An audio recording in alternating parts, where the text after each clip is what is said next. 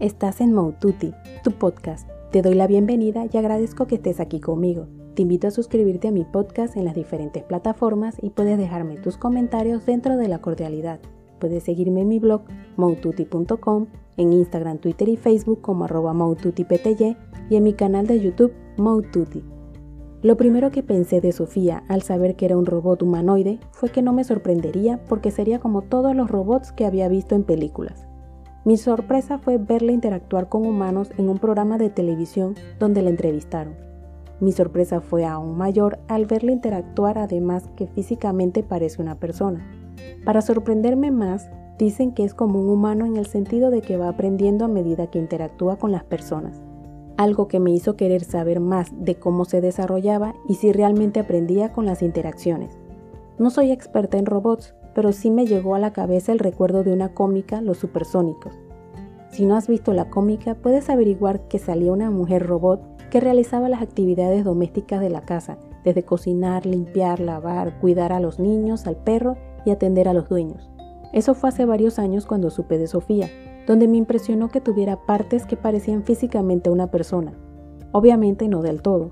Y también lo que me llamó la atención fue cómo se expresó, pero hasta allí. Al pasar los años se me olvidó seguir la evolución, pero un día la vi que estaba dando una conferencia en México ante muchas personas. Yo no podía creerlo, así que busqué la manera de lograr verla en esa conferencia.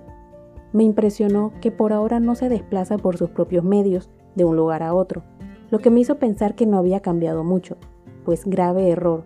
Puede que no logre moverse sola, pero lo que ha aprendido estos años es increíble. Realmente sí aprende al interactuar con los humanos, pero logra mejorar todo lo que aprende. En mi opinión, no se queda en lo que le dicen o lo que ve, saca conclusiones y hasta analiza. Imita extremadamente bien los sentimientos de las personas y cómo actuamos, porque puede reproducir los gestos que hacemos en diferentes circunstancias de nuestra vida. También comprende muy bien que el humano tiene una ventaja sobre el robot que difícilmente se puede cambiar, esa ventaja es que nosotros tenemos imaginación y que la imaginación es infinita. En una conferencia le preguntaron si ella creía que los robots podían superar al ser humano.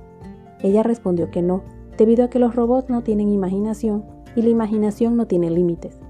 La imaginación es algo que no debemos dejar perder, es lo que permite crear, buscar nuevas maneras de realizar las cosas o simplemente, si quieres verlo así, superarnos a nosotros mismos. Ella puede comprender nuestros sentimientos, pero está clara de que no los puede sentir. Pero sí bromea con los gestos que nosotros hacemos, cosa que no pensé que un robot pudiera ser gracioso. Pues ella me hizo reír y al auditorio, imitándonos cómo nos vemos cuando estamos tristes, enamorados y demás gestos. Me impresionó ver cómo era capaz de mover su rostro que le colocaron para hacer gestos como nosotros. Sí, me da algo de miedo, no lo puedo negar, porque ella al ver que somos menos inteligentes que ella y destruimos nuestro planeta puede pensar en su supervivencia. Ojalá ella lograra lo que nosotros no hemos podido, hacernos entender que debemos cambiar nuestra forma de vivir porque estamos acabando el planeta. Es lo que espero de ella más que otra cosa, porque si tiene esa capacidad de aprender tan rápido al interactuar, espero logre encontrar la manera para intentar lograr mejorar el mundo en que vivimos y no terminar de destruirlo. Es un robot humanoide desarrollado por la compañía Hanson Robotics, con sede en Hong Kong, y en el 2017 le fue concedida la ciudadanía saudí para convertirse en el primer robot con ciudadanía de un país. Cuando crearon a Sofía buscaban que tuviera una actitud muy parecida al pensamiento humano, con la posibilidad de tener contacto visual con personas, obtener información, reconocer rostros e imitar la personalidad humana. Con imitar la personalidad humana se refieren a que pueda mantener una conversación, explicar chistes y demás. Ha estado en entrevistas en diferentes programas de televisión y en conferencias como si fuera un ser humano. Ella al parecer a veces dice frases que no comprende, pero a pesar de eso dicen que es el robot con más creatividad, empatía y compasión. A veces, según comentan, da la impresión de que tuviera pensamientos propios y cualidades humanas, lo que es imposible.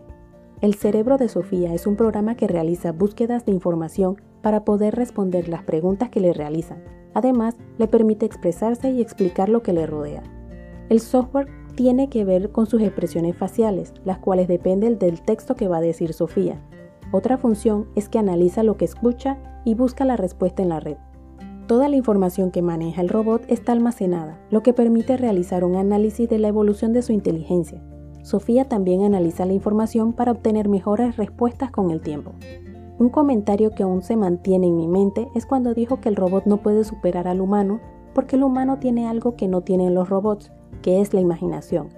Y aclaró que la imaginación es infinita y es lo que le da la ventaja al hombre.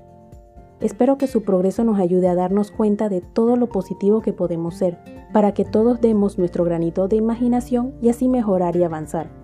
Puede dar su opinión de manera objetiva sobre lo que estamos haciendo mal, tanto como sociedad como en el medio ambiente. De pronto puede ayudarnos a encontrar la manera de que convivamos mejor entre todos y sin dañar el ambiente. Sofía es un gran avance. Espero que pueda ayudarnos a enfocarnos adecuadamente para avanzar de la mejor manera como sociedad. Asimismo, puede ayudarnos a visualizar los cambios necesarios que debemos hacer para mejorar el medio ambiente. Nuevamente gracias, te invito a que estés pendiente de los próximos podcasts. Recuerda suscribirte a mi podcast Mode y puedes dejarme tus comentarios dentro de la cordialidad. Puedes seguirme en mi blog motuti.com, en Instagram, Twitter y Facebook como arroba y en mi canal de YouTube Mode